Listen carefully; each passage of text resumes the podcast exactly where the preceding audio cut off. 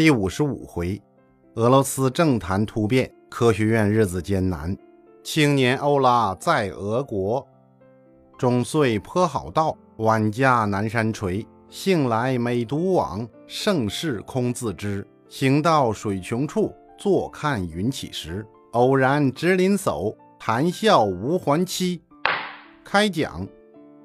上回我们说到，圣彼得堡科学院的聘书啊，就寄给了欧拉。欧拉不想离开家乡啊，他想在巴塞尔大学找个职位。正巧一个物理学教授病故了，出现了空席。欧拉赶紧向学校的教授评议委员会递交了论文，论文的题目就是《论声音的物理学原理》。他想争取这个资格，可是竞争啊太激烈了，高手如云呐。未满二十岁的欧拉落选了。最后，领导送给他一句话：“你还年轻啊，慢慢来嘛。”欧拉就在被安慰的那一瞬间决定了去圣彼得堡科学院。一七二七年的四月五日。欧拉告别故乡，出发了。那时候交通很不方便呐，不像现在出行，飞到任何地方啊，一天就到了。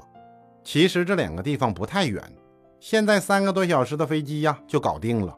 但在当时交通极差，欧拉足足走了一个多月。有人说怎么不骑马呀？日行千里，一周不就到了吗？其实还真没那么快。我们听说的六百里加急呀，八百里加急呀。那是要换人换马的，否则马呀早就累死在路上了呀。那你让欧拉吃马肉啊？反正欧拉就这样坎坷的在路上前行。我们姑且不表，再说说圣彼得堡科学院。这圣彼得堡科学院呢，它的创建得益于彼得大帝，因为创建一个国家科学院呢，是彼得大帝的心愿。彼得大帝就是彼得一世啊，不得了啊，身高两米多，是俄罗斯最杰出的皇帝。没有之一呀，他十分勤政，兴趣也十分广泛，几乎无所不包，甚至热衷于给人做解剖和牙医手术。彼得大帝对科学呀极为重视。当时有人从国外给彼得大帝捎来一个工艺精巧的手枪，可是扳机坏了，彼得找了一个工匠进行修理，他就找到了铁匠基塔德米多夫。两个月以后，彼得大帝前去取货，拿到完整的手枪之后啊。不由得慨叹：“多好的手枪啊！我要是能活到俄罗斯能造出这么好东西的那一天呐，该有多好啊！”德米多夫笑了：“陛下，恐怕我们比德国人更厉害吧？”彼得以为他在吹牛。德米多夫从口袋里掏出一把一模一样的手枪，递给了沙皇：“您看呐，这是我做的。”彼得大帝一看呐，赶忙给他道歉：“对不起呀，我错怪你了。我现在看来呀。”你是个能人呐！随后，彼得大帝下令，马上办一个兵工厂，厂长就让铁匠出任，真是不拘一格降人才呀！也看得出彼得大帝对科学呀，那是从心里的如饥似渴呀。彼得大帝还推出了一系列的举措和政策，吸引全球的科学家，目的就是促进俄国的快速发展，了不起呀！五十三岁的时候，彼得大帝为了救落水的士兵，受凉了，病逝。临死之前呢，他留下了遗嘱，成立俄罗斯科学院。他的夫人叶卡捷琳娜成了女皇，这就是叶卡捷琳娜一世。女皇遵照彼得大帝的遗嘱，开设了俄罗斯科学院，称为彼得堡科学院，后来就叫做圣彼得堡科学院了，一直发展到现在的俄罗斯科学院。这个科学院呢，也是普京总统经常投票最喜欢去的地方啊，这是后话。叶卡捷琳娜一世，这位女皇啊，她积极地支持着科学院，要钱给钱，要政策给政策。科学院是一个对外国的学者具有超强吸引力的地方，因为它有充足的资金来源和一个规模庞大的综合图书馆，并且只招收非常少的学生，目的是为了减轻教授们的教学负担。科学院呢，非常重视研究，给予教授们充分的时间和自由，让他们探讨科学问题。这样就吸引了很多欧拉一样的科学家背井离乡的前来呀。丹尼尔接到欧拉要来的信之后啊，每天就在校门口去看一下，希望欧拉早一点到达。他太期盼了。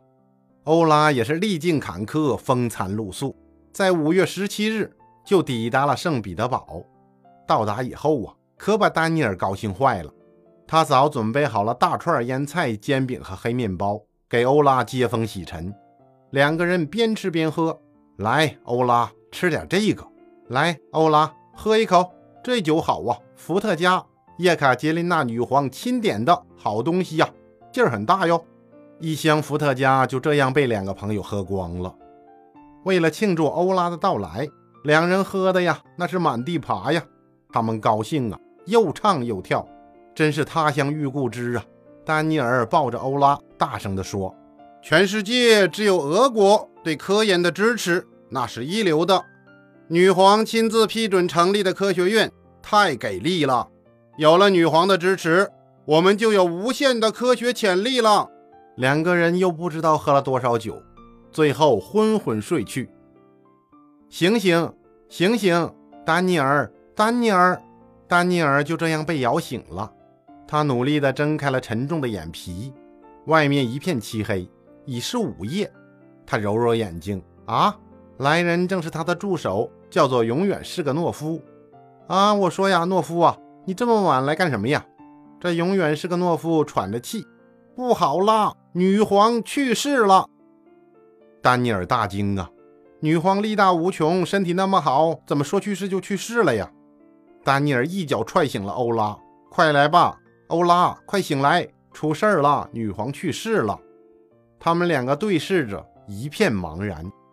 女皇去世了之后啊，继任者会不会像女皇一样支持科学院呢？科学院的政策会延续吗？他们心存狐疑。到了第二天天亮啊，消息确认了，女皇真的去世了，死因是心脏病。接下来，彼得二世继位了。彼得二世其实只有十一岁。这么小的孩子掌握权力，怎么可能斗得过那些老奸巨猾的贵族啊？实际这些权力呀，掌握在俄罗斯的贵族之手。欧拉一看呐，那既来之则安之吧，开始干活吧，立刻启动研究工作。从那一时起呀，欧拉的一生和他的科学工作就紧密地同圣彼得堡科学院、同俄罗斯联系到了一起。他再也没有回过瑞士，但是出于对祖国的深厚感情。欧拉始终保持着他瑞士的国籍，工作可以在国外，就是不移民呢。这和我们现在的很多人刚好相反。有的人呢，先移民到国外，然后回来捞钱呢，良心大大的坏了啊！方先生没有移民日本哈，我爱我们的国家，即使它有很多不足，我爱这片土地，因为我和我的祖先生活在这里。好吧，不抒情了，接着说欧拉。本来欧拉该到生理学所工作，但是在丹尼尔等人的请求下，科学院将欧拉指派到了数学物理所工作。这是欧拉擅长的领域呀。一七二七年，欧拉被任命为科学院数学部的助理院士。欧拉对这个工作呀满意的不得了，他很感激丹尼尔。此后啊，欧拉就和丹尼尔住在一起，他们一起研究问题，一起探讨科学，终生保持着密切的合作关系。欧拉毕竟是欧拉呀，到了俄国没有多久，他撰写的关于圣彼得堡科学院学术会议情况的调查报告啊就发表了。报告发表在圣彼得堡科学院的会刊上。好景不长啊，掌握权力的贵族们开始开会讨论研究科学院的问题呀。我们是俄国，这个科学院呢有很多外国的科学家，里面有一些呀一定是间谍，万一把我们的核心技术泄露了怎么办呢？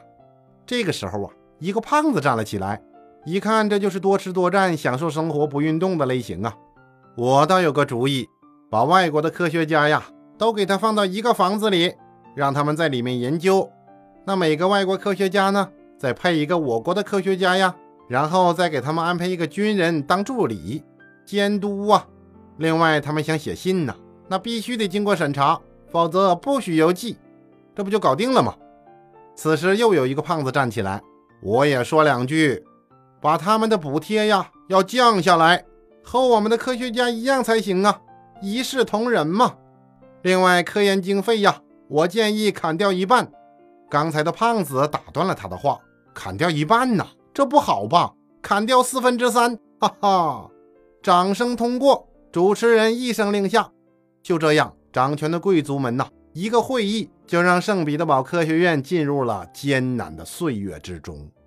这也是欧拉没有赶上好时候啊。尽管如此，科学院毕竟是科学院呢，周围的学术氛围呀还是非常不错的，这对欧拉的才能发挥十分有利。因为科学院里聚集着一群杰出的科学家，比如数学家哥德巴赫·丹尼尔啊，力学家赫尔曼，三角学家梅尔，天文学家和地理学家德莱索等等啊。这些科学家和欧拉的个人情谊和共同的科学兴趣呀，使他们彼此在科研中密切配合，相得益彰。在一七三零年，十四岁的彼得二世因病去世了。什么病啊？天花。被贵族们欺负的皇帝呀，一般当不了几年，他就撒手人寰了。此时，欧拉在科学院的地位呀，迅速提升。在一七三一年，欧拉成了物理学教授，逐渐成了核心人物。欧拉的日子啊，还是快乐而惬意的过着。在一七三三年的一天，丹尼尔和欧拉晚上一起聊起当前的形势。丹尼尔双眉紧锁，愁眉苦脸地说：“呀，我要走了。”准备回到巴塞尔去，我实在受不了了。欧拉也双眉紧锁，无奈地说：“是啊，现在审查和监视也太过分了。不过我们再坚持一段时间吧，或许会好的。”好不了了，昨天一份试验图纸找不到了。那个军人助理呀，竟把我当着众人的面扒了个精光，说要看看这图纸在不在我身上。这就在实验室的门口啊。我们是科学家呀，颜面扫地。最后，那图纸从桌子底下找到了。军人助理连一句道歉的话都没有。今天见到我还在那做鬼脸呢，没脸面呐！我走出实验室啊，很多年轻人对我指指点点。有个家伙过来还说呢：“这个科学家身材不错哟，就是屁股上有个黑痣，真是有痣不在年高啊！”气死我了！欧拉长叹一声。他也没有办法呀。受了不公的丹尼尔决定要走了，贵族们也不拦着他。贵族们倒是希望啊，所有的外国科学家都走了才好呢，因为这样省了经费呀。丹尼尔返回巴塞尔之后，欧拉就接替了他的数学教授职务，担负起了领导科学院数学部的重任。这对朋友啊，以后一直通信四十多年。一七三四年一月七日，欧拉结婚了。新娘是科学院预科学校的美术教师的女儿，叫做科黛琳娜·葛塞尔。到了第二年，欧拉的长子约翰·阿尔布兰克出生了。1740年，他另外的一个孩子卡尔出世。以后孩子啊便越生越多。欧拉夫妻一共生了十三个子女，但是由于天气寒冷和医疗条件的原因呐，欧拉的子女仅有五个活到了成年，这是后话。此时的欧拉享受着恬静美好的家庭生活，全身心地投入科学研究当中。欧拉是一个对物质要求不高的人，只要能够享受家庭的温馨，能够从事科研工作，也就开心地去工作。这也成了欧拉科学生涯当中第一个黄金时期。科学院除了进行纯的科学研究之外呀，政府还要他们培养和训练俄罗斯科学家。为此，科学院建立了一所大学和预科学校。